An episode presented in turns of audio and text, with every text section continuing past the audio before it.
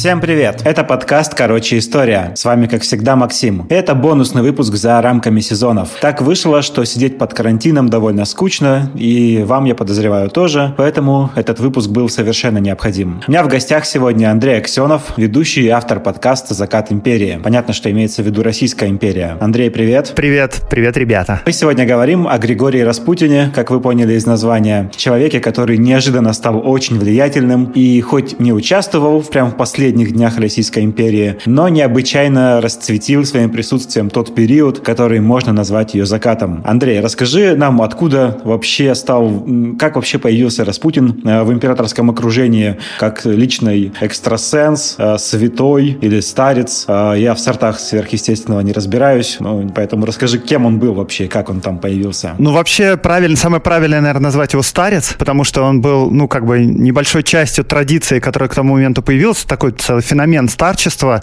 Про него даже Достоевский говорил, там, старец Зосимов в «Братьях Карамазовых», вот, ну, как бы попадает в это. Но вообще, в целом, э, на самом деле, это довольно нетипичная история. Присутствие некого, да, старца, духовного советника при дворе, ну, как бы при самом высшем аристократии в Российской империи. Кажется, что это не очень обычно вообще иметь, да, при дворе личного экстрасенса духовного советника. Ну, надо пояснить, что если нам сейчас это кажется не очень обычным, то тогда в целом это было, если не в порядке вещей, то можно было это понять, почему происходит. Потому что в описываемый период, вот конец 19 века, начало 20 века, вообще мистика и всякая эзотерика, и поиск духовности и прочего очень популярно. Там целая плеяда возникает различных феноменов, ну там Рерих, например, да, известный, Блаватская. Помимо всего прочего, в Москву начинают приезжать всякие мистики из-за рубежа, э, всякие духовные учителя, суфии, там, Хазрат Хан. Лев Толстой даже переводил Дао Дэ Цзин в то время. Короче говоря, почва в целом подготовлена, и а, образованное общество, высшая аристократия, они всем этим интересуются. В целом появление, если, например, сто лет назад представить, что будет личный какой-то духовный советник, скажем, у Николая Первого невозможно представить, то у Николая Второго это, ну, как бы допустимо. И так все интересуются мистикой, эзотерикой. И к тому же Распутин вообще не первый духовный советник царя и у царицы. Даже нужно важ... важнее сказать, что он был духовник, духовным советником прежде всего императрицы и царицы, и она его привечала, а царь, ну, как бы постольку поскольку с ним общался, он его тоже уважал, тоже считал, считал его частью внутреннего круга, но в целом это был друг-конфидент именно императрицы. Так вот, у императрицы и, в общем, у царя тоже это был не первый даже человек, который такую должность занимал. Там была, на самом деле, целая последовательность разных юродивых целителей, рассказывают про каких-то, там, Мишка Коляба был какой-то, какая-то Паш Саровская, какие-то эпилептички. Правда, их было несколько, они появлялись во дворце, они непосредственно контактировали с царем, они там что-то пророчествовали, но обычно они не задерживались, их так как бы смотрели как феномен. Вот. Но был один персонаж, который надолго задержался, он меньше известен, чем Распутин, э, был такой Филипп Низье. И с ним вообще безумная тоже история совершенно связана э, с тем, что у императрицы была... Э, императрица ждала появления наследника и никак не могла его родить, как известно, четыре дочки у нее родились по очереди. Вот, и она начала искать духовной помощи, какой-нибудь мистической.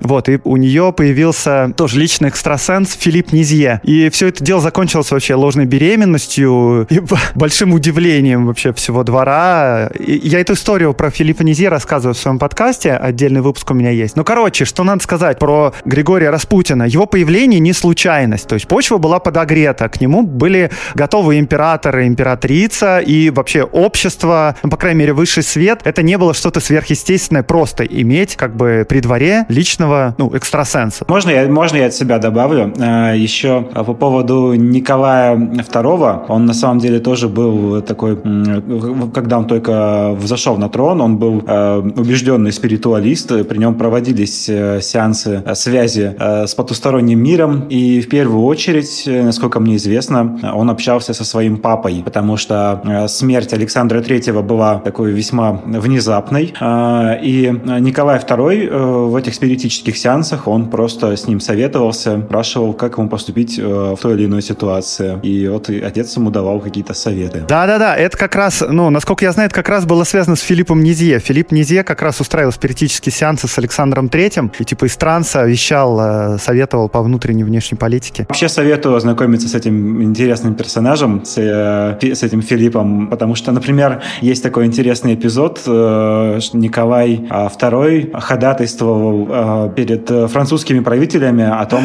кто там был тогда, там президент был. Э, Эмиль, Эмиль Лубе там был президент. Да, да, и вот он перед ним ходатайствовал о том, чтобы э, этому Филиппу выдали медицинский диплом. А то как же так, такой замечательный специалист и без диплома. Да, там причем э, сам Николай, ну, не, как бы в России ты диплом ему как раз дали и просили его признать как бы во Франции. Эмиль Лубе сказал, ну, типа у нас правовое государство, как бы пусть защищается как положено. Ну, да, довольно глупая история. Но надо сказать вот, что еще хотел добавить. Помимо как бы мистической составляющей, да, Николай II в целом, э, ну, был, был во-первых, глубоко верующим, во-вторых, он как бы нормально относился к мистике, ко всяким тайным знаниям, признавал их, то, по крайней мере. У него еще был второй аспект важный, который повлиял на внимание Николая к Распутину. Дело в том, что сам Николай II воспринимал себя, он был как бы самый высший аристократ да, в России, но он воспринимал себя в большей степени не как аристократа, а как, как бы верховного арбитра над всеми сословиями, что он независимый и э, одинаково хорошо относится к дворянам и крестьянам, и купцам, и к священникам, и он поставлен для того, чтобы все эти сословия жир, ой, жир, мирно существовали э, между собой, там, и он должен был защищать рабочих, например, от владельцев фабрик, да, это его миссия, вот. И Николай II воспринимал, был уверен, что существует мистическая связь между ним и народом, абсолютно всерьез это воспринимал, вот, и ему казалось, что вот есть некое образованное общество, там, интеллигенция и чиновничество, которые стоят как бы стеной между ним и народом и мешают непосредственного, непосредственному взаимодействию между ними, и поэтому царь отдаляется от народа, народ отдаляется от царя, но на самом деле народ царя любит, уважает его, понимает и полностью поддерживает, так же, как и царь народ. И вот там, 905 год, да, народ э, показывает свою любовь, точнее, наоборот, и как бы вот эта вера, по идее, должна разрушаться потихоньку у Николая II, но она не разрушилась, но тем не менее царю нужен был э, как бы репрезентативный образ народа, который может ему там сказать свое мнение, то есть можно не социологические опросы проводить, как сейчас, а просто вот какой-то представитель народа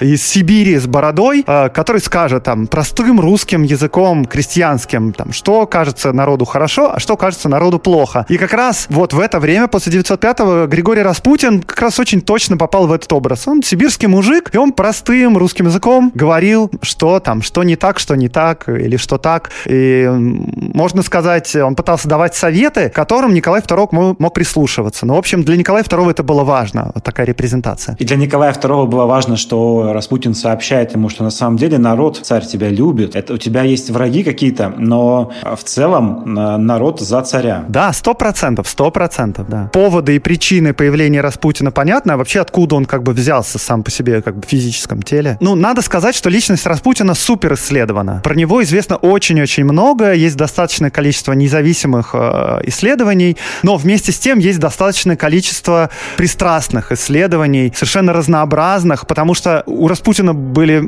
очень много врагов, и, пожалуй, наверное, врагов в несколько раз больше, чем друзей, и о нем было просто невероятное количество слухов, э, разных инсинуаций и прочего, и отделить довольно сложно бывает правду от вымысла, но э, возможно. Есть несколько способов, ну и сегодня мы постараемся как бы максимально беспристрастно его описывать. Ну, короче, это я о том, что о нем в целом известно очень-очень многое, довольно подробно его биография известна. Он действительно сибирский мужик, он родился в Тобольской губернии, в семье ямщика, про его юность там тоже много чего рассказывают, чуть ли не что он был конокрадом, и там, э, что он был распутником, и поэтому Распутин это не настоящая его фамилия, а прозвище. Но эти все истории позже появились, когда пытались авторитет его принизить. Но в целом был обычный мужик, не получил никакого образования, э, но он э, научился сам учи, читать и писать в взрослом возрасте, прочитал там Евангелие, Священное Писание, очень хорошо его знал, цитировал вообще, говорят, с любого места, но на самом деле это довольно характерно для верующих крестьян, знать Библию,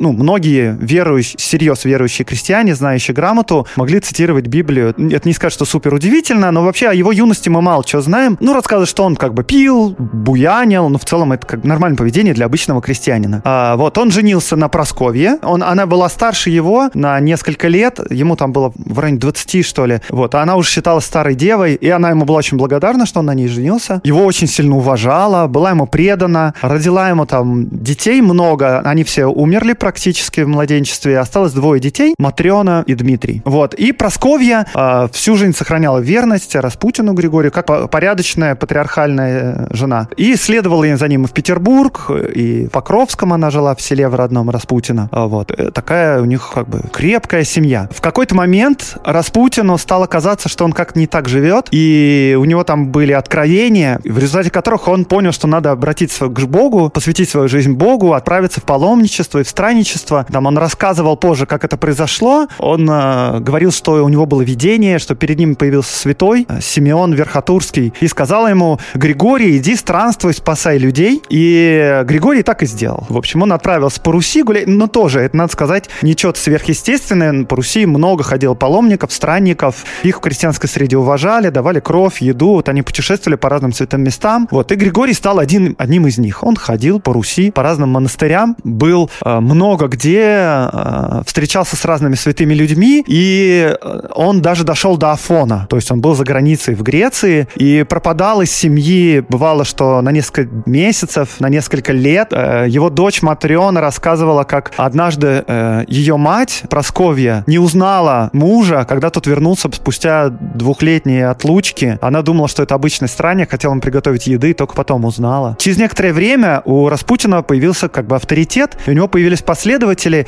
ну, его дети, жена начали замечать, что он вообще не очень обычный, и к нему начали приходить люди, спрашивать советов. Распутин им там давал советы, как бы исцеления вроде он никакого не делал с людьми, целительством не занимался, но он как бы молился, объяснял, толковал священное писание, вот, и у него сформировался такой небольшой круг из крестьян, которые вместе с ним молились. В целом, надо сказать, что на Руси как бы было тогда старообрядчество и православие, э, там, никонианство, да, современное нам. И в целом официальное православие было довольно, как скажем, не мистично. То есть церковные иерархии в монастырях, там, во всяких церквах, священники, они в целом не занимались как бы мистическим богоискательством, не искали Бога в душе. Они занимались там обрядовой службой, крестили детей. Э, вот, типа, был такой функционал у них сугубо утилитарный. Вот. И люди, которые в официальном христианстве искали Бога, они как бы немножко были фриками. И если в среде крестьянства это еще было более-менее нормально, в среде образованной скорее нет. А вот в отличие от официального православия, старобрячество как раз было наполнено вот этим личным поиском Бога. И там было огромное количество сект разных направлений, которые совершенно экзотические культы изобретали.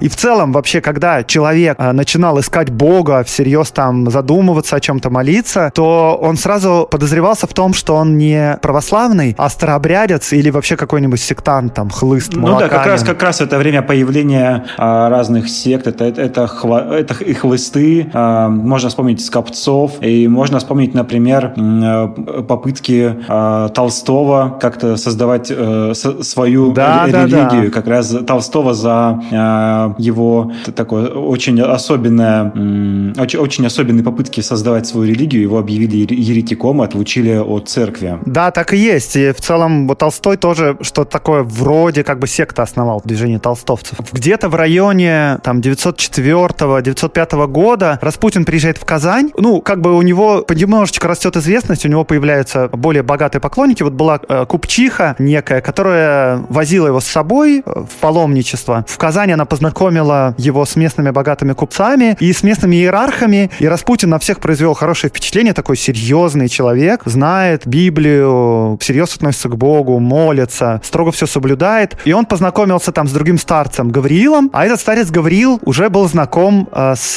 сестрой императрицы, с Эллой. И вот потихонечку так про Распутина становится известно в высшем свете. И э, вот местный тоже клирик э, дал ему э, рекомендательное письмо э, в Санкт-Петербург. И Распутин через некоторое время едет в Санкт-Петербург, и он приходит с этим рекомендательным письмом к епископу Сергию Старгородскому, который сыграл роль в том, чтобы Распутин стал известен императору. Именно Сергий Старгородский. И это вот как раз тут интересная история. Э, и Сергий Старгородский вообще тоже интересный человек. И пару пару мгновений ему, я ему посвящу. Дело в том, что вообще в высшей церковной иерархии, я не буду говорить, ну, то есть она официальная, и она занимается, как мы поняли, как бы не личным богоискательством, а скорее у них такая была официальная церковь. Они много изучали, в том числе э, европейскую литературу духовную, в том числе протестантскую, католическую, много переводилось. То есть это были как бы такие ученые богословы, вот, в отличие от низового христианства такого, мистического. И вот э, эти верховные иерархи, в целом, они очень много времени посвящали, откровенно говоря, продвижению по карьерной лестнице и интригам с, между собой, и попыткам влиять на власть. И вот Сергий Старгородский, у него прямо такая биография сумасшедшая. Он, значит, верховный иерарх епископ, а, он в, в нулевые годы он проводил очень популярные такие дебаты между общественностью и духовенством. Они были очень популярны среди либеральной интеллигенции. Вообще его уважали за это, потому что, ну, типа, это круто. Вот. А спустя некоторое время после, да, после революции, после краха монархии, он избирался в учредительное собрание, был избран. Он был депутатом. Он участвовал после революции в э, там, поместный собор, э, который реформировал церковь. А после того, как большевики пришли власти, он примкнул к обновленческой церкви. Это такие, типа, тоже фрики, которые пытались сделать новую православную церковь, лояльную советскому государству, но они были чересчур безумны, и, но вот Сергий к ним присоединился. Через некоторое время большевики решили, что обновленческая церковь это слишком, вернулись к традиционному православию, и тогда Сергий Старгородский отрекся от обновленческой церкви, попросил прощения и вернулся в официальную церковь. Через некоторое время стал местоблюстителем патриарха. А в 43 году, когда Сталин восстановил патриаршество, именно он стал патриархом э, московским и всея Руси, и у него были такие цитаты, типа «Выразим всенародно нашу благодарность к советскому правительству за такое внимание к духовным нуждам православного населения, а вместе с тем заверим правительство, что мы не употребим во зло оказанного нам доверия». То есть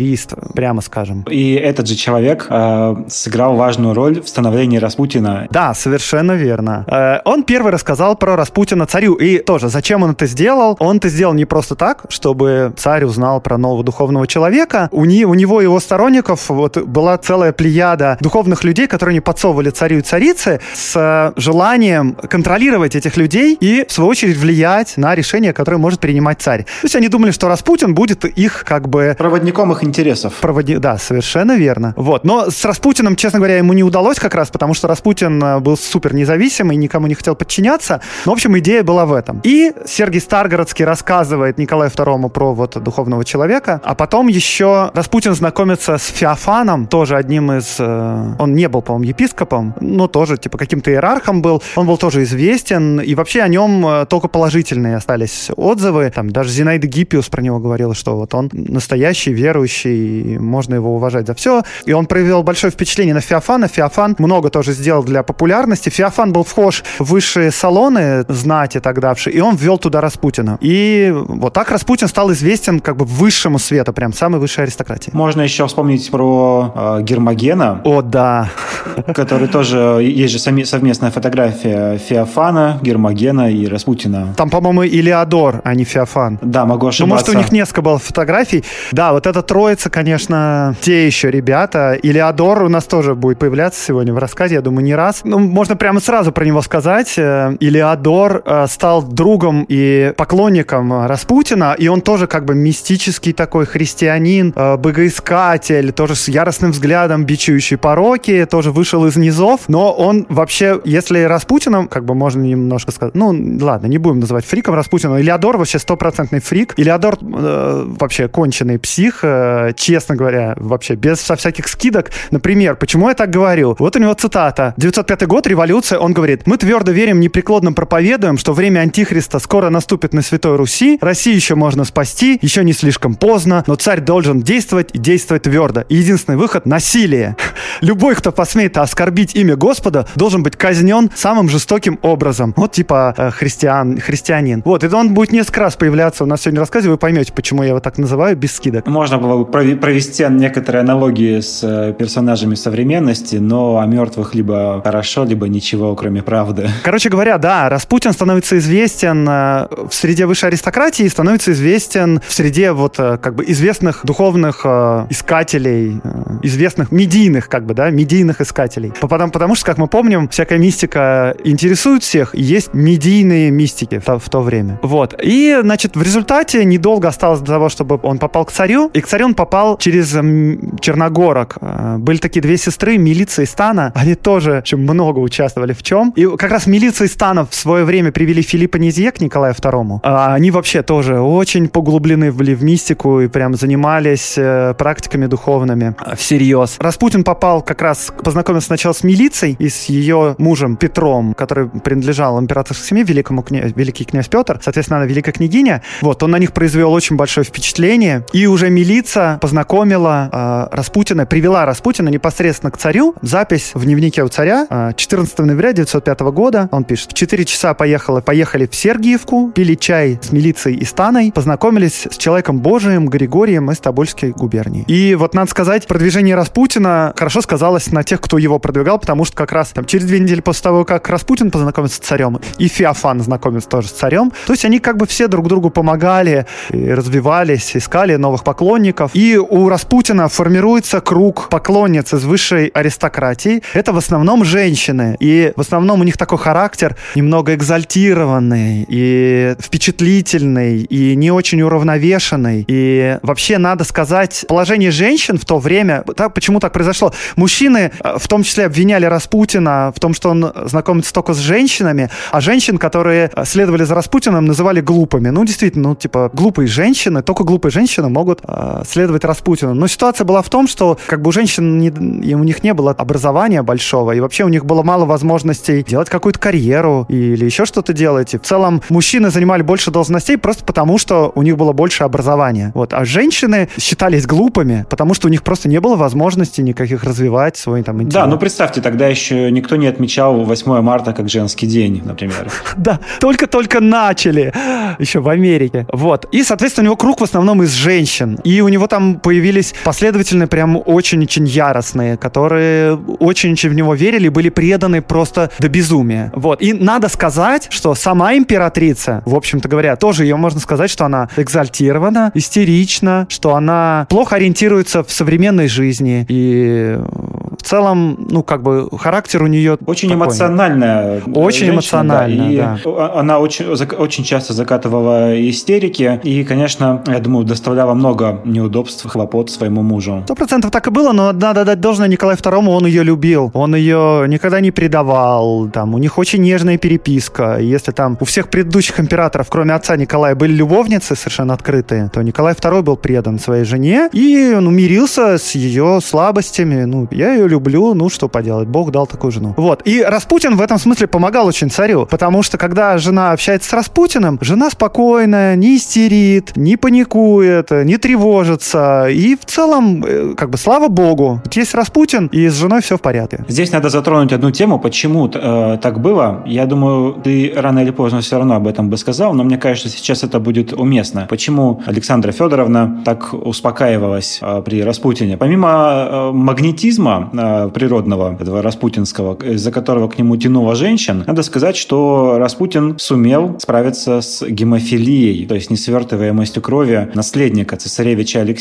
Да, это, конечно, очень важно тоже. Там, да, мы чуть-чуть коснулись. Длинная история была по поводу того, что цесаревич Алексей долго не рожался, и, значит, наконец вот он родился и оказался больным, и вообще, мне кажется, у Николая II и у Александра Федоровны был небольшой бзик на том, что именно у них должен быть сын, который наследует престол, потому что, вообще-то говоря, Романовых э, мужского пола полно. Никакой проблемы нет в том, чтобы передать престол там Михаилу, да, э, младшему брату Николая II. В целом династия явно не загибается, но вот почему-то Николай II, Александр Федоровна именно хотели сына, которому передадут власть. И даже когда сын не рождался, они хотели передать власть старшей дочери, там прорабатывались такие моменты. И они очень были увлечены сыном. Сын для них имел очень важное значение. И вот то, что он родился гемофилией, с гемофилией, это, конечно, подкосило царя. И надо сказать, да, чуть-чуть вперед забегу, то у меня есть мнение, по крайней мере, когда император отрекался от престола, одной из причин, почему он согласился отречься от престола, было то, что он спросил у врача, который лечил его сына, насколько его сын будет дееспособным императором. Он же мог отречься в пользу сына, например. А он отрекся в пользу брата. И врач сказал, что, ну, он вполне может дожить лет там до 40-50, но в полном смысле дееспособным и способным исполнять обязанности он не, смо- не будет никогда. И мне кажется, это тоже повлияло на царя, потому что царь действительно очень любил сына и уделял ему огромное внимание. И, соответственно, да, там был момент, когда Алексей игрался, упал, у него было внутреннее кровотечение, никто не мог его остановить. Врачи сказали, мы ничего не можем сделать. И Александра Федоровна телеграфировала в Петербург, примчался Распутин и молился у ног царевича, и раз, он жив, здоров и бодр на следующий день. И да, конечно. Но в целом э, все говорят, да, что Распутин имел большое влияние из-за того, что он мог заговаривать Алексея, но на самом деле это одно из причин, потому что он, правда, был как бы дружен с императрицей, она ждала его советов, внимательно к нему относилась, и царь к нему относился тоже хорошо, потому что царица его любит. Давайте сразу здесь проясним. А,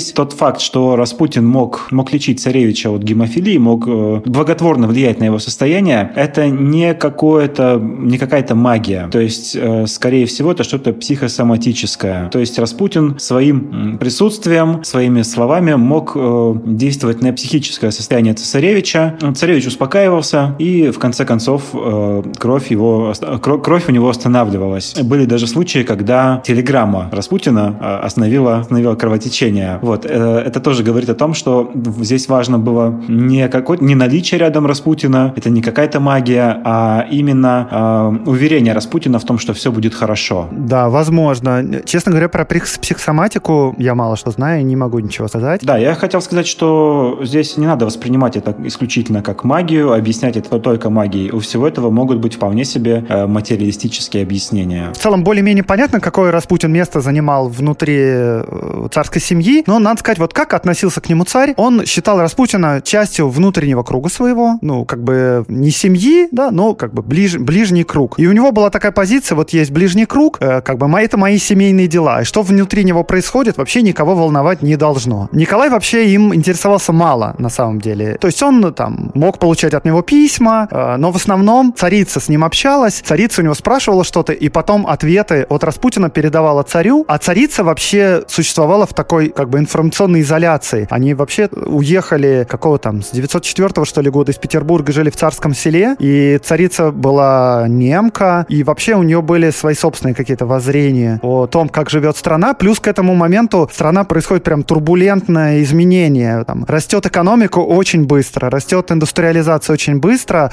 происходят э, всякие события типа революции, появляется парламент, появляется правительство с премьер-министром, объявляет свободу слова, и в этих новых условиях как-то надо действовать по-новому, а как бы царь и царица не готовы и не знают, как это делать. И вообще э, про Распутина, конечно, говорят, что он был очень влиятельным, и что там, если ты хотел стать министром, то надо было пробиться к Распутину, и Распутин замолвит словечко перед царем, и тогда, значит, место министра у тебя в кармане. Скорее нет. Скорее Распутин не влиял в таком смысле. То есть в каком-то смысле он влиял, но он хорошо, надо дать ему должное, он хорошо понимал свое место. Он понимал, что если он будет играть по-крупному и заниматься вот э, назначением министров или какие-нибудь государственные подряды брать на там что-нибудь, на много денег, то его сожрут мгновенно. Потому что люди тут гораздо более опытные в интригах и во всем остальном. И он как бы не лез выше своего потолка. Он, ну, он любил понтоваться, как мы скажем. Он любил показать свою значимость. Он любил показать, что он знает там императрицу. Императрица сшила ему рубашку. Э, ну, реально. И он с этой рубашкой, не знаю, как со знаменем ходил. Все ему показывал. И, соответственно, у всех создавалось впечатление, что царь вообще, вот, точнее, Распутин вообще то, то щелч, щелчком пальцев что-нибудь сделает, и царица это делает. Тем более, что он, как бы, когда напивался, мог об этом впрямую разговаривать. Но на самом деле внимание, влияние его было небольшим. Ну, то есть он мог там попросить э, какого-нибудь министра э, нанять курьером какого-нибудь знакомого из деревни своего. Ну, вот типа на таком уровне. Он не лез в серьезные дела. Единственный случай, когда он реально залез в серьезные дела, это когда он уговаривал царя не вступить в войну, и, ну, как мы знаем, э, ему не удалось уговорить царя. То есть его влияние в этом смысле не было сильным. То есть в целом для Распутина было важно просто, что царица его любит, ждет, что она будет с ним разговаривать, что она уважает его мнение, и этого Распутину было достаточно. Вот. Он не был суперкоррупционером, вообще он был довольно скромным в жизни, довольно скромно одевался, довольно скромно жил. Вот что можно сказать по этому поводу. Но надо сказать, что Распутин в какой-то момент стал траблмейкером таким для царя. Он слишком стал известен, и слишком э, у него была дурная репутация. Царю много раз говорили о том, что Распутина, от Распутина надо избавляться. Он на репутацию царя катастрофическим образом просто влияет. Многие люди царю об этом говорили, но царь как бы говорил, это наше внутреннее дело, это член моего внутреннего круга, вы сюда, пожалуйста, не лезьте. Он искренне не понимал, почему то, что происходит у него в семье, должно иметь значение для всех остальных. То есть, что происходит здесь? Страна меняется, и вообще современность меняется. Сейчас мы знаем, что политика — это публичное лицо, да, и пиар — это огромное значение имеет в политике. То есть должен быть пресс-секретарь, который объясняет там действия какие-то. Любое публичное действие политика воспринимается людьми вокруг. Это часть как бы жизни политики политика. И тогда Россия уже вступила в это время, но Николай II действовал еще как бы из ситуации 19 века. Вот он как бы царь, он объяснять ничего не должен никому. Ни, ну, то есть вообще это даже позорно как бы перед какими-то людьми что-то объяснять свои какие-то внутренние причины. Я просто делать буду дело свое нормально, и потом спустя какое-то время все узнают, что я был прав. И в плане пиара вообще ноль абсолютно была императорская семья. И именно поэтому как бы он не собирался объяснять и ни перед кем отчитываться. Типа, что, я перед вами должен отчитываться, что Распутин делает у меня в семье? Я знаю, что Распутин э, нормальный человек, что он никому не вредит, что он не коррупционер, и что он даже мирный спокойный. И объяснять я вам это считаю выше своего достоинства. То есть такая позиция. Там были моменты, пару цитат я сделал, как раз открыл их. А, был такой Лев Тихомиров, он издатель московских ведомостей, он вообще был э, народовольцем в 19 веке, а потом стал монархистом в середине жизни. И вот он пишет э, в дневнике в 16 году. Говорят, государя, государя непосредственно предостерегали, что Распутин губит династию. Он отвечает, ах, это такие глупости, его значение совершенно преувеличивают. И дальше Тихомиров пишет, это непонятная точка зрения, ведь от того и гибель, что преувеличивают. Ведь дело не в том, каково реальное влияние Гришки у государя, а в том, каким его весь народ считает. И авторитет царя и династии подрывается именно этим. Ну, то есть вот журналист и главный редактор понимает толк в пиаре. И больше того, Столыпин несколько раз приходил по этому поводу к Николаю II и просил Николая II убрать столы, убрать Распутина из ближнего круга. Вот тоже история. Столыпин пришел к Николаю, Николай стал, сказал Распутину, что Распутин это не его дело. И поч... вот цитата Николая II. Но почему вас так заинтересовал? Это мое личное дело, ничего общего с политикой не имеющее. Разве мы, я и моя жена не можем иметь своих личных знакомых? Разве мы не можем встречаться со всеми, кто нас интересует? Ну, это было наивно, да? И Столыпин попытался объяснить царю, что русский монарх не может поступать по своему желанию даже в личной жизни, потому что он воплощение самой России, на него устремлены взгляды всех подданных, и поэтому он не должен быть связан с теми, кто подрывает его авторитет. И Николай, он вот э, тогда по этим воспоминаниям внял с этим его словам, пообещал Столыпину никогда не встречаться с Распутиным. Столыпин уехал в полной уверенности, что он уговорил государя, камень с плеч, вот. Но на самом деле, значит, Николай II у него такой характер был мягкий, это все отмечают. Ему сложно было говорить нет людям. Он много с кем соглашался, а потом делал по-своему или через некоторое время увольнял людей, с которыми ему слишком часто приходилось, как бы кривив душой, соглашаться. Вот. И он, соответственно, Распутина, в общем, никуда не отправил. Также Распутин продолжал встречаться. Вот еще, ну, последняя, да, цитата. Мария Бок, дочь Столыпина, тоже вспоминала об этом. Она просила отца рассказать э, а, а, по поводу Распутина. И, значит, услышав имя Распутина, мой отец болезненно сморщился и сказал с глубокой печалью в голосе. Ничего сделать нельзя. Я каждый раз, когда к этому представляется случай, предостерегаю государя. Но вот что он недавно мне ответил. Я с вами согласен, Петр Аркадьевич. Но пусть будет лучше 10 Распутиных, чем одна истерика императрицы. Да, тут э, надо понимать, что сам Распутин, в общем-то, не, не настолько сильно вредил состоянию дел вокруг царя, как, э, например, его дяди или э, некоторые министры. Распутин не разводил какую-то невероятную коррупцию. Дело было в том образе, который вокруг него создался. Это, это, этот образ создавали э, его конкуренты э, этот, и те люди, которые ввели Распутина в круг царя и оказались разочарованы тем, что он не стал представлять их интересы, а стал самостоятельной фигурой. Вот те же Милица и Стана, черногорские э, принцессы, которые жили при дворе, при, при дворе императора.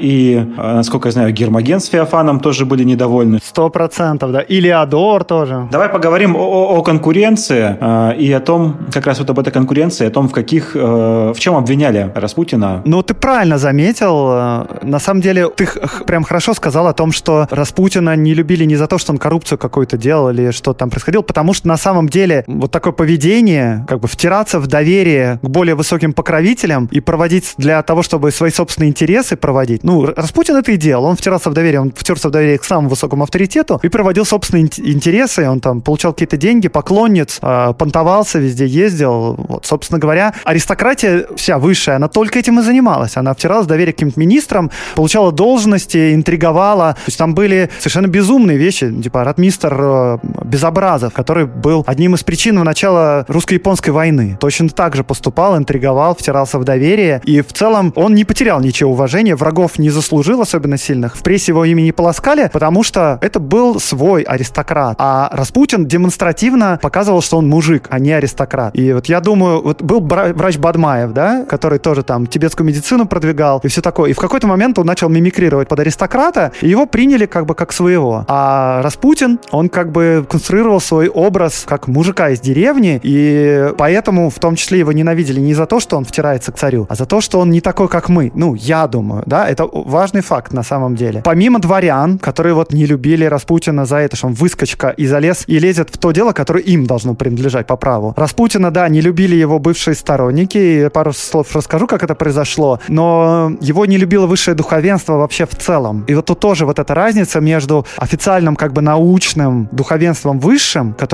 как бы занимается христианством, православием, ну, условно скажем, да, как ученые, как богословы. Они там пишут статьи, занимаются изданиями, там организуют дебаты, да. И, а с другой стороны, есть такое низовое, внутреннее христианство, и э, в целом высшие иерархии скептически к нему относятся на самом деле. То есть можно там посмотреть за... После того, как Петр Первый пришел к власти, там было две или три иконы, которые были признаны мироточащими за сколько там? За 200 лет, да? Потому что э, высшее духовенство считало, что, э, ну, ну блин, ну какие мироточащие иконы, ребят? Ну, типа, о чем вы вообще? И в целом вот это внутреннее христианство, доморощенное такое, низовое, оно, они относились к нему очень скептически и вообще как бы не особенно доверяли, не особенно верили к нему, и это было подозрительно, да, потому что походило на сектантство. И, а тут этот, а тут э, получилась такая ситуация, что Александра Федоровна, жена царя, встала на сторону низового этого внутреннего христианства, и она начала поддерживать именно его. И там ее сестра Элла, кстати, то же самое. И для них он был как бы политический соперник. Даже дело не в том было, что он отказывался при ним, э, им подчиняться, а в том, что это был их как бы прямо, ну, политический противник. Поэтому духовенство его тоже не любило. А что касается общественности либеральной, то в целом либеральная общественность была готова к любому поводу, который будет дискредитировать царя, высшую аристократию, чиновничество министров. И в целом э, не обязательно, ну, неважно вообще какой-то повод, но Распутин прекрасные поводы, миллион поводов предоставлял либеральной общественности. Либеральная общественность, конечно, все эти поводы использовала и тоже. Ну и то есть, получается, вообще все сплотились против Распутина. Все, он выгоден, он стал выгодным врагом для всех, да, для духовенства, для черносотенцев, для либералов, для там министров, для всех. И все искали поводов для того, чтобы очернить его, и иногда эти поводы высасывались из пальца, иногда немножко перепутывалось что-то, иногда специально приписывали Распутину то, что делали другие люди. Огромное количество слухов и слухи об огромном влиянии Распутина происходят в основном из-за того, что у него, что у него были одни враги вокруг фактически. Вот, ну и значит, а, враги не дремлют. Распутина в какой-то момент обвинили в хлыстовстве э, и проводили расследование по поводу того, действительно ли он хлыст или нет. И вот сказали, да, про хлыстов, что это такая секта, секта была, а, что они занимались там самобичеванием. Тогда было много прям сект. И хлысты, на самом деле, не самые радикальные из них. И хлысты вообще были не старобрядцы, а православные, как бы обычные. Но э, на самом деле термин хлыст, вот мы сейчас воспринимаем это как принадлежность определенным воззрениям и секте, но на самом деле в то время хлыстами называли всех радикальных э, сектантов-христиан. И то есть вот э, если ты слышишь, если слышишь какую-то историю про какие-то безумства, которые где-то там творятся, там свальный грех, да, типа групповой секс, да, или какие-нибудь вообще жуткие истории про то, как кто-нибудь что-нибудь делает ужасное, то это хлысты, скорее всего. То есть хлыст — это такое нарицательное имя для э, любого непонятного, странного христианства с какими-то извращенными формами ритуальными. Вот. Ну и Распутин, его можно подозревать в хлыстовстве, да, потому что в целом он не такой, как обычные христиане. Обычные христиане довольно простые. Если это крестьяне, они просто молятся, соблюдают пост, ходят там крестные ходы и слабо имеют представление о вообще о христианстве. Они там, например, думают, что Троица — это кто? Это Иисус Христос, Николай Угодник и Богоматерь. Ну, типа того. А тут он хорошо знает Библию. Он ее прям цитирует с листа с любого момента. И он всерьез молится, занимается богоискательством, он толкует Библию. Мало того, что он знает, он еще и толкует. Вот. Это типа подозрительно. И при этом у него как бы тоже такие внутренние ритуалы, то есть внутри вот его общества, они много говорят о любви, да, и вот Распутин много говорит о любви, и он э, постоянно об этом там с новыми женщинами знакомится, он сразу говорит там, там, я знаю любовь, вот. И, наверное, надо считать, скорее, я бы считал, да, что сначала он воспринимал любовь вот как истинно христианское чувство, это же Христос много говорил о любви, он тоже в этом смысле говорил, и у него вот внутри его общества, внутри его круга его поклонниц было довольно тесное общение, то есть Распутин, да, он вообще очень любил целоваться с, с женщинами, он их там хватал за мягкие места и там обнимал их, сажал на колени, они там мылись в бане, например, да, голыми. И в целом со стороны, если на это посмотреть, типа мужик все время тусует с одними женщинами, постоянно говорит о любви, и вот только познакомился с новой какой-нибудь барышней, сразу лезет к ней целоваться своими жирными губами. Вот. А вокруг него экзальтированные дамы, которые там по одному его слову делают все, что он скажет. Что тут происходит? Ну, наверняка они все там типа трахаются. Какие еще можно выводы сделать из этого? То есть первое, что можно подумать, и крестьяне, вот бывшие его земляки, да, в котором он жил, они были, конечно, абсолютно в этом убеждены. Типа, был мужик как мужик, как мы все, а тут, значит, он приезжает к нам в деревню, с ним приезжают барыни, они все сидят в одном доме, вот один мужик, 20 барынь, и он с ними там обнимается. Что они делают там? Ну, конечно, они трахаются, что они еще могут сделать? Ну, в высшем, в высшем свете, кроме того, эти женщины любили прихвастнуть и рассказать о том, что вот конкретно с, вот с ней Распутин переспал, потому что это считалось э, прям достижением. Ну, вот это тонкий момент, надо сказать, и к нему я бы скептично отнесся. Сейчас э, чуть-чуть расскажу, как это было, как э, это происходило. А, и, ну, и на самом деле есть, да, свидетельства, которые мы точно можем опираться. Это следствие чрезвычайной комиссии, которая после революции февральской организовали для того, чтобы исследовать факты коррупции в высшей аристократии. И там, Блок, например, да, был в этой следственной чрезвычайной комиссии. И там куча достоверного материала. Они опросили вообще огромное количество народу. И, в общем, результаты были для либеральной общественности неудовлетворительные, потому что фактов коррупции не особенно раскрылось. И в целом даже публиковать не хотели эти результаты, потому что оказалось, что э, как бы высшее чиновничество, аристократия лучше, чем мы о них думали. Вот, и в том числе про Распутина, конечно, много-много чего там говорили. И вообще, в целом, вот из этих как бы следственных материалов видно, что люди, которые непосредственно контактировали с Распутиным и непосредственно говорили о том, что происходило, они не свидетельствуют о том, что Распутин, типа, ну вот он спал с э, женщинами из высшего света. Там было много неприглядных моментов, но, скорее всего, ну, возможно, да, возможно, он с этим спал, но, по крайней мере, не было такого, что он спал, хвастался этим, и что эти женщины тоже этим хвастались. Это были как бы слухи второго порядка о том, что происходило у Распутина. И одна из причин была то, что как бы вообще это непонятная секта, потому что они все целуются, сидят друг другу на коленях и ходят в баню голыми. Да, вот это тоже было. Там в его селе родном он ходил голым в же- с женщинами в баню тоже, которые были голыми. Но надо сказать, вообще на Урале это было нормально. Там крестьяне мылись со своими женами в бане вместе. А Распутин, он как бы проводник э, крестьянской жизни. И он как бы заставлял своих поклонниц мыться с ним в бане. То есть надо понимать, что Распутин просто обладал непосредственностью Джигурды, скорее. Ну, непосредственностью он сто процентов обладал, да. И был скор на расправу даже. Вот. Там какие-то истории безумные рассказываются. У него была совершенно одна из последовательниц, даже которую все остальные последовательницы считали, ну, ты уже через чур как бы. Как ее звали? Акулина? Нет, нет, не Акулина, она из высшего света. Забыл фамилию, на, на Л начинается. Ну, сейчас она попадется мне, про нее скажу. Вот. И там были какие-то истории, что она ему кричит, ты бог, ты бог.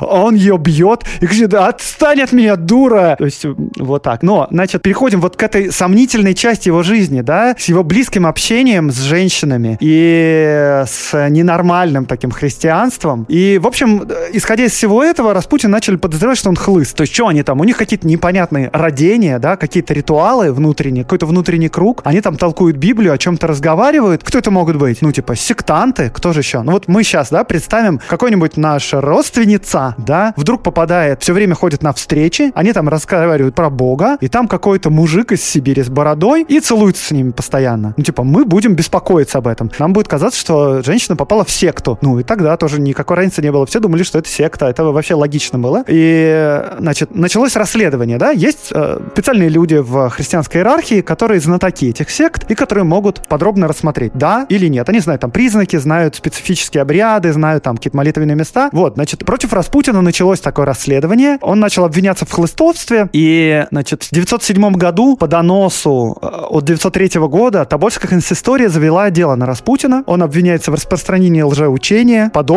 хлыстовскому, и образовании общества последователей своего лжеучения. И Тобольский епископ Антоний э, постановил произвести следствие. И он отправил опытного миссионера противосектантского, э, которого звали Никодим Глуховский. И Никодим, значит, отправился в деревню к Распутину и собирал большое количество сведений. И, в общем, в результате этих расследований сохранились, и они хранились э, там в Тобольской консистории. Называлось «Секретное дело по обвинению крестьянина Слободы Покровской Тюменского уезда Григория Ефимова Распутина Нового в распространении лжеучения». Короче, расследование длилось до 908 года, потом оно было прекращено, ну, мы скажем, за, за отсутствием доказательств. И его возобновили слово снова в сентябре 912 и потом оно тоже было закрыто. И в результате этого расследования э, было признано, что Распутин не хлыст, и его вот это общество не хлыстовское. И там, опис... там описываются всякие вещи, которые... Э, там и прямые свидетельства, и он опрашивал самого Распутина непосредственно, и женщин, которые с ним контактировали, и разных крестьян, и много всяких свидетельств. Вот почему я говорю, что они там мылись в бане, целовались, это все как бы оттуда стало известно впервые. Вот. Там типа такие цитаты. За последние пять лет в доме Распутина одновременно проживали восемь молодых женщин, они одевались черное, а, сопровождали его повсюду, называют отцом Григорием, он же ласкал, гладил и даже целовал этих женщин. Религиозные собрания проходили на верхнем этаже дома, собравшиеся пели странные религиозные песни, Распутин проповедовал им в черном подряснике с большим золотым наперстным крестом, и односельчане называли его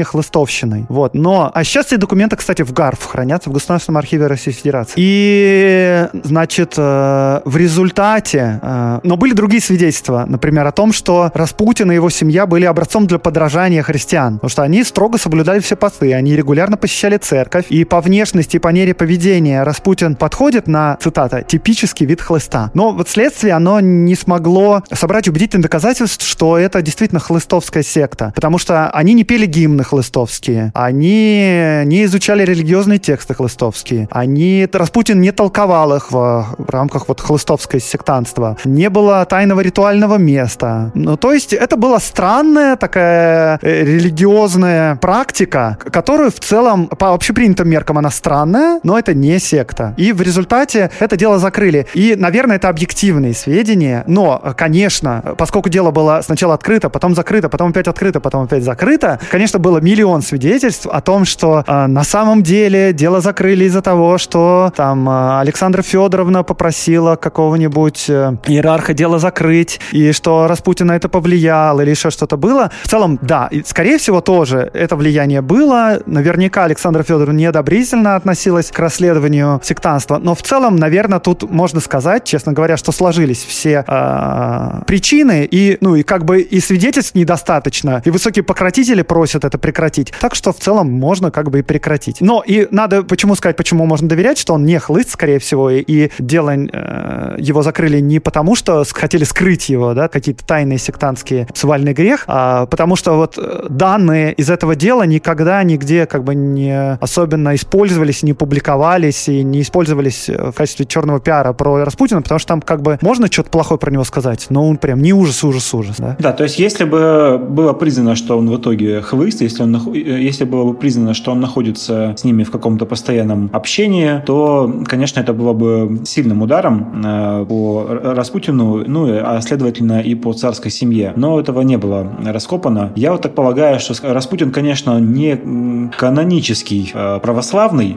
Да, сто процентов, да. Да, то есть у него скорее какая-то частная такая вот религия, частное мировоззрение на божественное и сверхъестественное. Ну, надо сказать, да, мы, наверное, не, там, не богословы, не христиане, чтобы точно это говорить, но сто процентов можно сказать, что это отличалось от того, как было принято быть христианином в Российской империи, но э, все вот как бы такие как бы христианские мистики, да, скажем, и современные, они все же упирают на то, что вот посмотрите Библию, и вот там разные истории разных святых, как они там жили, и там кто-то тоже целовал там женщин, а Иисус Христос вообще сидел с проституткой, да, там, да, я прав или не прав, я сейчас боюсь лишнее что-то сказать, потому что я не богослов, Мария Магдалина, вот, э, ну, то есть, я общался с падшими женщинами и все такое, и почему, типа, мы не можем, это тоже нормально. Но Библия была источником, э, Библия была таким э, фундаментом для множества разных учений, которые находили в ней вообще все, что можно. Ну да, конечно, конечно. Но точно можно сказать, что то, как жил и действовал Распутин, как он проповедовал, отличалось от нормального. Вот. И э, тут, наверное, вот к этому моменту он начинает, Распутин начинает ссориться со всеми своими друзьями. Он как бы, наверное, с одной стороны чувствует свою силу и влияние, и как бы он еще так понтуется. И у него, на самом деле, в жизни произошли изменения такие.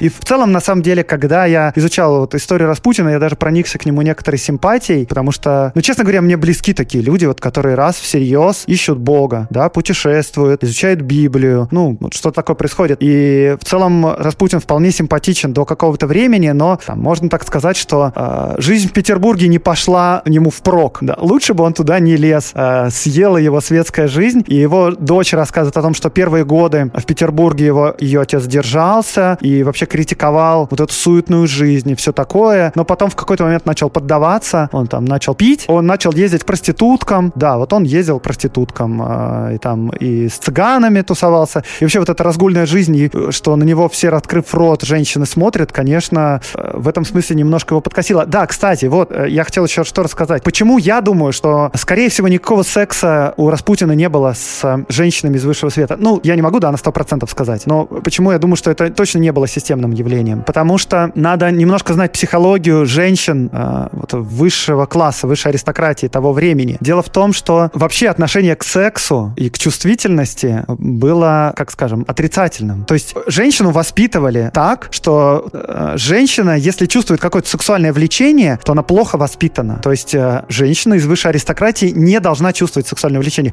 Вообще были мнения о том, что нормальных женщины, они не, не должны чувствовать сексуального влечения вообще. И что если ты чувствуешь сексуальное влечение, жен, будучи женщиной, то ты приближаешься к животному. И типа, если крестьянам это простительно, то умные, интеллигентные, взрослые люди не должны этому поддаваться. И это было поколениями за поколениями это воспитывалось. И вот к началу 20 века э, женщины из высшей аристократии, они были такие довольно фригидные. Да, их мужья заводили любовниц, и, и любовниц заводили из классом ниже, там, ну, например, балерин, да? Почему? Потому что балерина хоть как-то будет в постели шевелиться, в отличие от их жен. Высшая аристократия, женщины, они не, как бы, цен... секс не был для них ценностью, они не стремились к нему. Это, в общем, было, конечно, подавление сексуальности сильное и прочее, но в целом э, говорить о том, что какая-то женщина из высшего света хотела там переспать с, вообще хоть с кем-то, это, это сомнительная история. Но, может быть, они просто не были, может быть, они просто не были для Распутина желанной добычей, исходя из ну, этого? Ну, я думаю, для Распутина они скорее были желанными, но сам Распутин вряд ли был для них желанным, потому что, ну, типа, он был бородатый мужик, неопрятный, ел руками и все такое. Вряд ли он еще и вызывал сексуальное влечение. Да, может, он бы, типа, как духовный мистик вызывал, но в целом тут много-много сочетаний, по которым я думаю, что вряд ли, э, вряд ли это что-то происходило. Могло быть, наверное, как исключение или что-то такое. И еще надо тут сказать, что сам Распутин на самом деле был довольно э, хитрым и умным. Он точно понимал свое место. Вот почему он, типа, не учился есть вилкой и ножом, почему он не стал одеваться нормально, как все, потому что он понимал, что если он, как деревенский мужик, он самый первый из всех деревенских мужиков в стране. А как только он начнет быть, пытаться стать дворянином, да, или мещанином, у него не получится конкурировать со всеми остальными. И поэтому он это как бы культивировал. И э, помимо того, что он это хорошо понимал, он очень хорошо понимал, что э, лучше в это не лезть, с высшими людьми в это не лезть. То есть там были после революции какие-то истории, что он, конечно, спал с императрицей, типа, там, все об этом, как само собой разумеющееся, обсуждали, там, Зинаид Гиппиус пишет в своем дневнике об этом. Но процентов, да, с императрицей это не было, и, скорее всего, с высшей аристократией не было, но было с проститутками, потому что Распутин точно понимал, куда стоит лезть, а куда лезть не стоит. Он как бы не лез в большие взятки, он не лез в большое влияние, он не лез э, в большие как бы скандалы, но у него получалось плохо, потому что скандал он все равно делал. В общем, да, тут история сложная, но я бы скорее э, говорил о том, что скорее нет. Но для всех вокруг вот его поведение однозначно свидетельство о том, что скорее всего там что-то происходит. Тем более, да, если мы еще вот представим вот эту сексуальную общую подавленность, то, что для мужчин ходить в борделе тогда это вообще абсолютно нормально. У всех есть любовниц, женщины как бы фригидны. И вот эта подавленная сексуальность, она, естественно, мне, ну, мне кажется, да, так, логично предположить про кого-то, что если там что-то не так происходит, то наверняка они там все спят, все друг с другом по кругу из-за того, что, типа, ну, знаешь, как у подростков, знаете, как бывает, да, они все думают, что где-то там что-то происходит, потому что мы не можем. Ну, и Распутин не, не, не старался над тем, чтобы эти слухи как-то развеять, наоборот, ему нравилось, что вокруг него какой-то туман. О, да, да, да, да. Он, конечно, любил славу и, в общем, э, жаждал даже ее в целом. И, ну, и вообще не стеснялся хвастаться этим. Ну, так вот, значит, к этому времени происходит из-за того, что он перестает стесняться, начинает хвастаться, из-за того, что он предаваться порокам начинает уже в Петербурге, отходит как бы от своего образа строгого христианина, он даже ссорится с ближайшими друзьями, вот, например, с Феофаном, который его ввел как раз в высший свет. И Феофан, на самом деле, довольно симпатичный христианин. И э, Феофан, в свою очередь, был довольно аскетичный. Он даже отказывался пожимать женщинам руки. И он не ездил с ними в одном купе и в поезде. И вот э, поведение Распутина, конечно, для Феофана было за пределами нормы. Но Феофан с ним дружил, и как друг он его предостерегал. И он учил его, потому что он, конечно, образованный, да, он иерарх, лирик. И там были всякие истории о том, что когда комиссия как раз расследовала действия Распутина, они опрашивали Феофана, и вот Феофан что говорит? Он говорил, «Э, из жития святых Симеона и Иоанна видно, что оба они ходили в баню намеренно вместе с женщинами, и что за это их поносили и оскорбляли. А они, тем не менее, были великими святыми. Он типа защищает, да, Распутина? Но Распутин говорил Феофану, что поступает так, чтобы проверить себя, убил ли он свои страсти. А Феофан на это ответил, что это опасно, и что на это способны только великие святые. Ну, кстати, на самом деле, вот я еще вспомнил, там были всякие истории, тогда же много было всяких сект. И я не знаю, может, Распутин тоже этим делал. В целом, вообще была тогда идея модное искушение плоти, и были всякие действительно хлыстовцы и разные сектанты, которые доходили прям до совсем крайностей, да, типа, чтобы испытать, а поддамся ли я, типа, дьяволу? А что будет, если мы голые с женщиной ляжем в одну постель? А что, если там я буду ее трогать? Ты вот должна лежать, типа, и не шевелиться, не поддаваться дьяволу, а я тебя буду, типа, испытывать, да? Ну, это, да, понимаем, что это уже далеко совершенно от христианства, но в целом были люди, которые к этому, этому доверяли, и об этом свидетельства тоже были. Не знаю, вот вроде про Распутина таких прям уж свидетельств нету, но может такое что-то было, потому что в то время такое бывало. Вот, ну и типа вот эти искушения плоти, испытания плоти, ну вот Распутин, да, тоже это воспринимает хождение в баню с женщинами как типа духовную практику. И Феофан осуждает за это Распутина и говорит ему, э, чтобы он это прекратил, а Распутин не прекращает. И Феофан тогда меняет свое мнение о Распутине, потому что, ну то есть Распутин ему сказал, да, я прекращу, а потом он узнал, что Распутин его обманул, и Феофан от него, ну, как бы, ну, не отрекся, да, а просто решил, что он ему теперь не друг. И вообще всякие дорогие сторонники Распутина тоже от него отвернулись постепенно. И э, поскольку они считают, что Распутин неправильно поступает и подает плохой пример, и дурно влияет на репутацию царя, они все начинают потихоньку как-нибудь так действовать, чтобы Распутина от царя отвадить, чтобы он туда не ходил. Там крупные были события, которые нельзя не э, упомянуть. Во-первых, это кампания в прессе началась. То есть в какой-то момент про Распутина-то знали, ну, как бы аристократия, там знакомые всякие цари и все такое, но в какой-то момент Распу... поведение Распутина было настолько откровенным и настолько он э, много о себе говорил, что это неизбежно вылилось в прессу. И там в 910 году началась безумная кампания совершенно по шельмованию Распутина.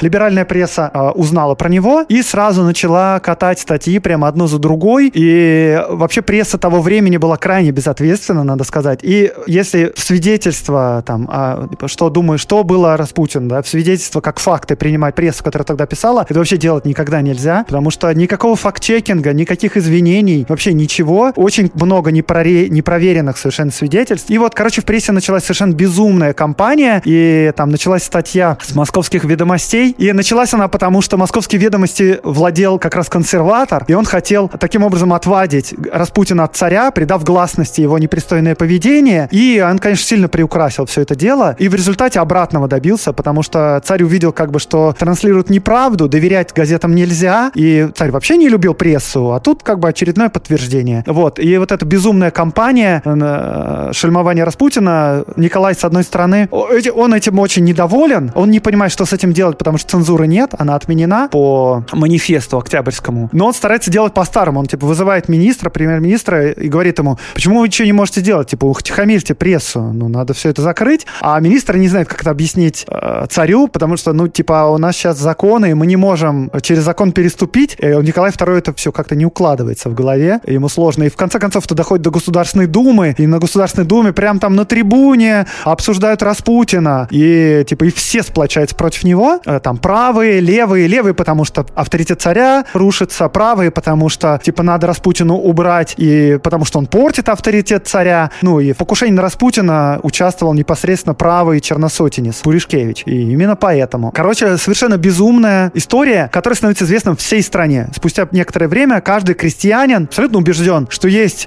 Гришка Распутин, который спит с царицей. То есть все крестьяне понимают это просто. А царица еще и немецкая шпионка при этом. А царица немецкая шпионка, кстати, да, нельзя про это забывать, конечно. Там уже, да, дело идет к Первой мировой войне. Значит, потом еще парочка историй, ну, они, я не знаю, они, наверное, немножко, с одной стороны, смешны, но мы можем кое-какие тоже выводы из этого сделать. В общем, его давние друзья и соратники Распутина, Илеодор и Гермоген пригласили, это очень известная история, пригласили Распутина в Ялте, то ли в какой-то ресторан, то ли на какой-то корабль, я точно, ну, помню, на корабль. Да, они, значит, пригласили его туда, и Илеодор, они потом рассказывают всю эту историю по-разному.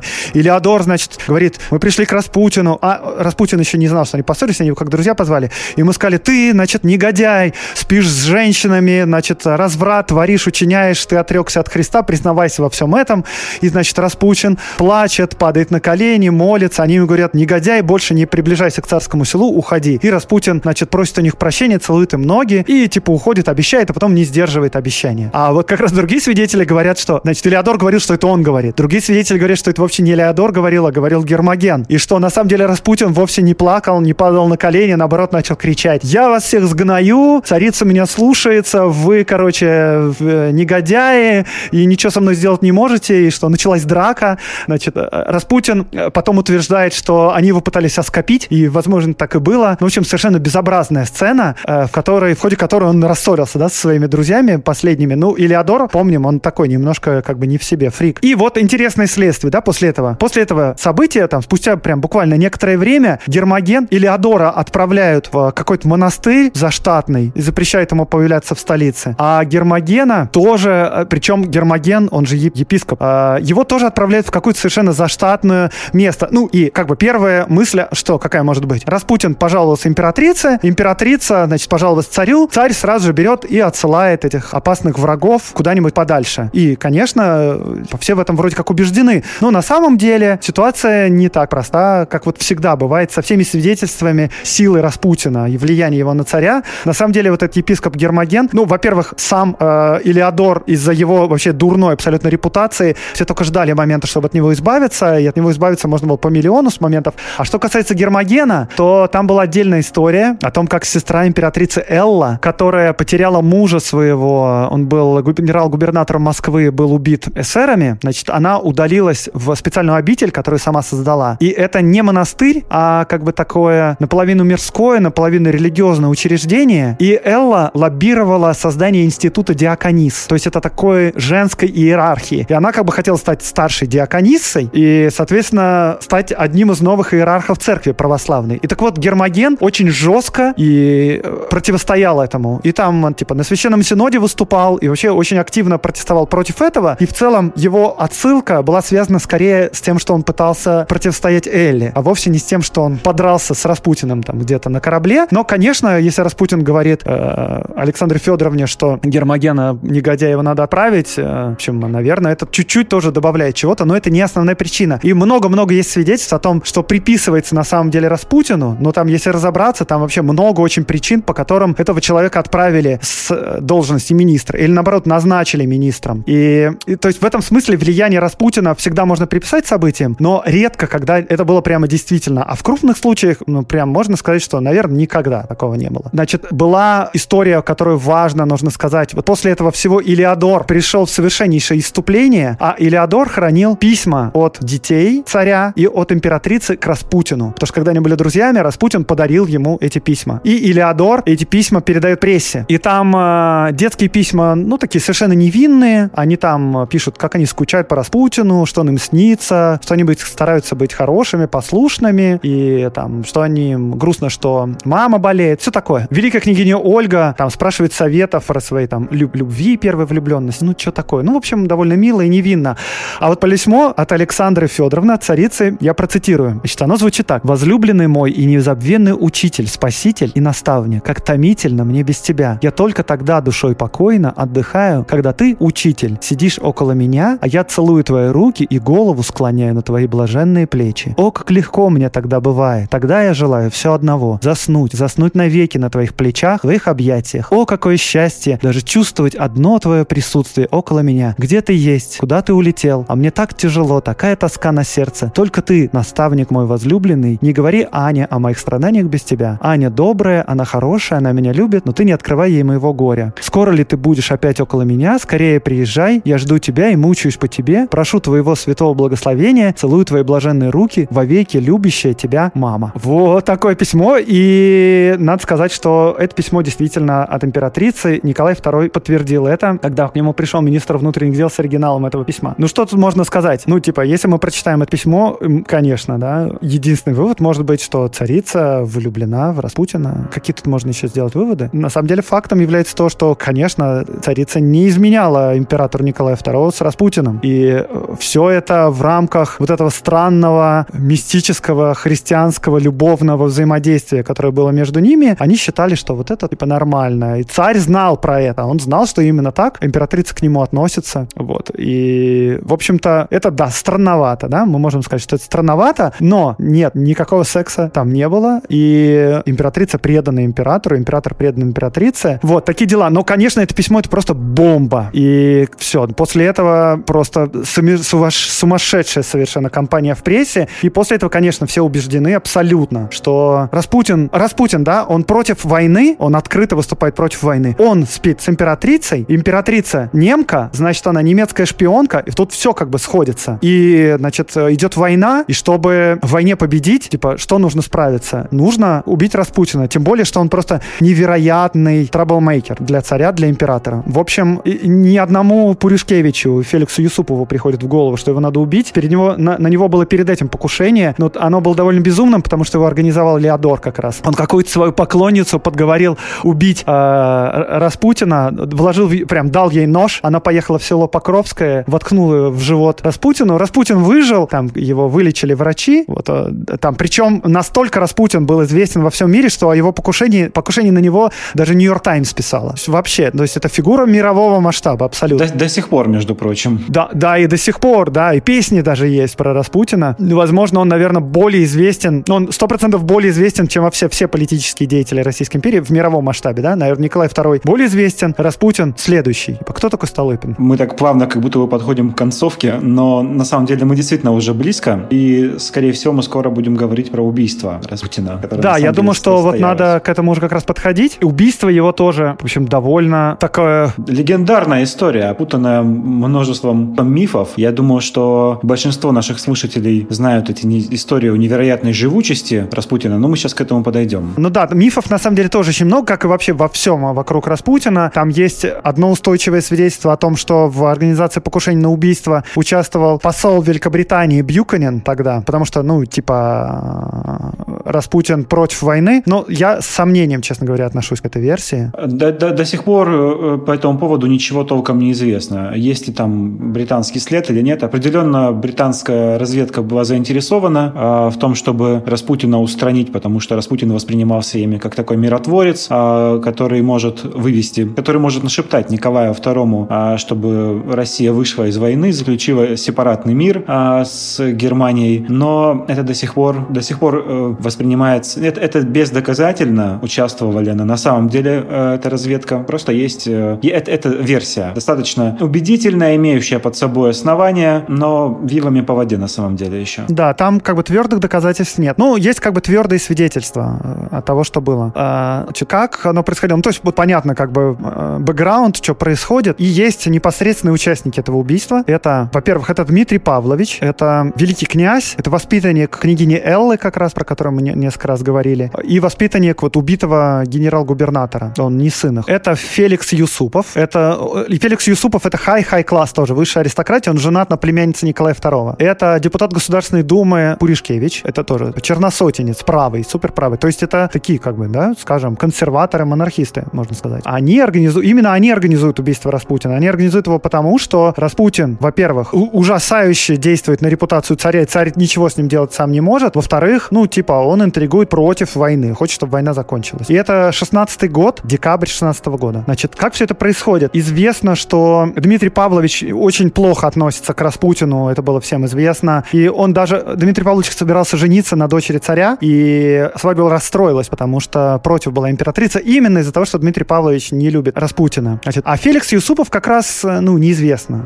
Хорошо он относится к нему, плохо, и он знакомится с Распутиным. Распутин, как мы понимаем, да, он падок для знакомства с, на знакомство с высшим светом новое, и Распутин а, предлагает, говорит ему, что а, его жена Ирина, племянница Николая II, жаждет знакомства с ним, и, значит, Распутин поддается на это. Предлагает а, Юсупов поехать в гости к себе. Они в, организуют в подвале дома гостиную, то есть они вот так там кладут ковры, ставят стол, накрывают его едой, вино ставят, как будто бы это нормальная гостиная, когда все есть. Распутин приезжает в гости к Юсупову, они спускаются вниз и выпивают, закусывают. При этом Дмитрий Павлович и Пуришкевич сидят выше в этом доме, на верхнем этаже, и ждут условленного сигнала. И в пирожные добавлен цианистый кальций. Калий, вроде как. Ка- калий, ой, гос, калий, кальций, да, конечно, калий.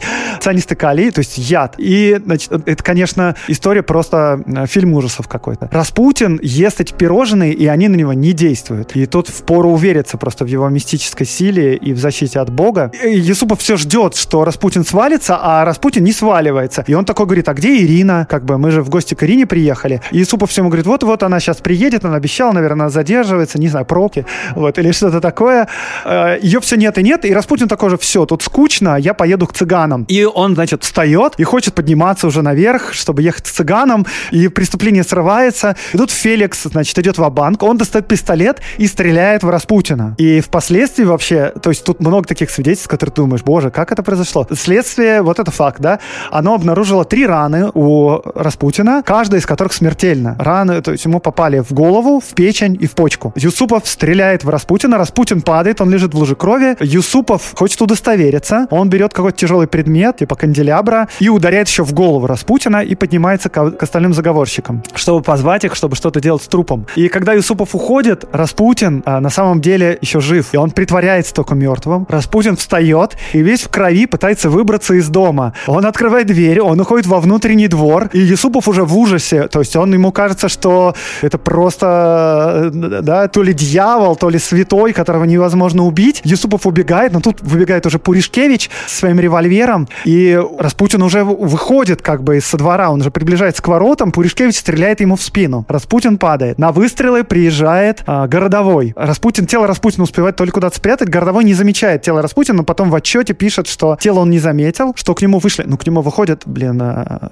человек женатый на племяннице а, императора. И такой говорит, нет, вы, наверное, ошиблись, тут все в порядке, наверное, шина где-то лопнула, типа, уезжай. И он уехал. Вот, а потом, спустя некоторое время, Пуришкевич его вызвал, и почему-то непонятно почему, Пуришкевич сказал ему, ты, типа, за царя? Ну, полицейский говорит, да, я за царя. Он говорит, ты, типа, русский? Он говорит, ну да, я русский. Ну, такой, такой говорит, знай, что, значит, в этот день совершилось благодеяние нашей страны, типа, убит Распутин, Гришка, а ты должен обо всем этом молчать и никому ничего не говорить. Ну, полицейский, будучи порядочным полицейским, он не молчал, он все это в рапорте написал в результате, когда его опрашивали. Вот, короче говоря, Распутин все-таки убит с третьего раза. И тут, да? Да, я хочу сказать, что все, это все, э, все эти офигительные истории про невероятную живучесть Распутина, они же написаны Юсуповым в мемуарах, э, причем гораздо позднее, то ли через 10, то ли через 11 лет после всех этих событий. То есть э, мы на самом деле не можем знать точно, как оно было. Мы действительно знаем, что у Распутина были огнестрельные раны смертельные, а вот о том, ползал ли он после них, ходил ли он после них, мы знаем исключительно со слов Юсупова, а,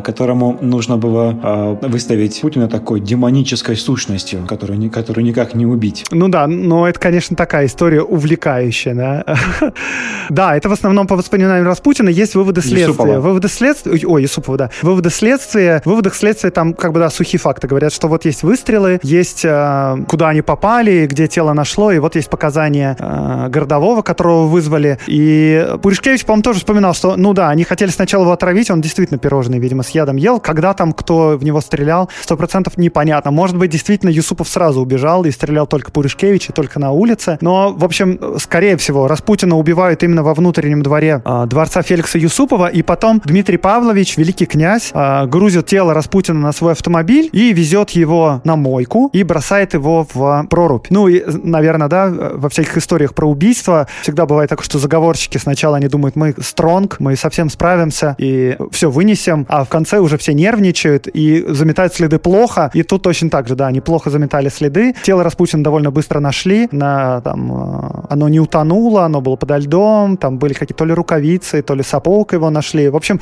довольно быстро все раскрылось. Надо сказать, что всем участвующим это сошло с рук, как ни удивительно. Дмитрия Павловича выслали в, на фронт в Иран, Персию, что позволило ему, кстати, избежать там, последствий революции, которая вот-вот уже, через два месяца уже будет. А Феликс Юсупов э, тоже никак на него не повлияло, но Пуришкевича тоже особенно никак на него не повлияло. Общественное мнение их превозносило выше всех, но, как мы знаем, э, убийство Распутина никак не помогло России, и царица оказалась не шпионкой немецкой, и война не окончилась победой мгновенно после этого. Наоборот, произошла революция, и, наверное, для России все кончилось по худшему сценарию, который можно только вообразить. Ну вот, мы разобрали этого интересного персонажа, наверное, одного из самых знаменитых персонажей в российской истории, особенно что касается, э, что касается современной культуры. Есть и водка Распутин, есть и песни, э, есть мультипликация. Э, в общем, я думаю, что на самом деле персонаж был э, достаточно простой, э, но любитель напустить вокруг себя тумана э, для того, чтобы показать, э, для того, чтобы и дальше продолжать цепляться за свою, в общем-то, счастливую, удачную,